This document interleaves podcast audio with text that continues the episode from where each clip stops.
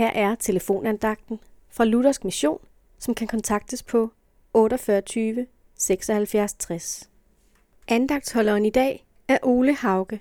I Markus evangeliet kapitel 10, vers 46-52, fortælles om en blind mand ved Jericho.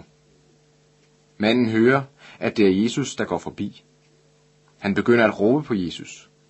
Højt, skingert, anmæsende. Folk tysser på ham, men han råber bare endnu højere. Og Jesus hører ham.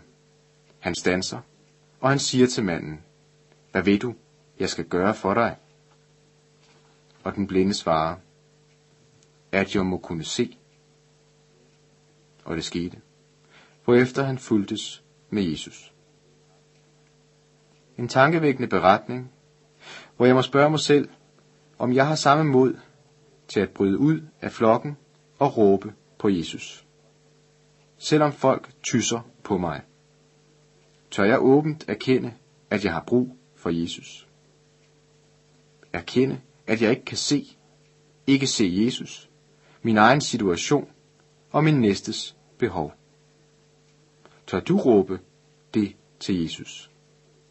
Så skal du se, at han stanser og spørger dig, hvad kan jeg gøre for dig? Han vil gerne ind i dit liv og hjælpe dig. Han lytter til din bøn, og han frelser dig ind i et nyt liv med et nyt syn. Du må få Jesus syn på livet.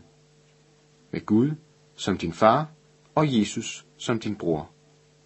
Og du må følge Jesus videre på vejen. Amen.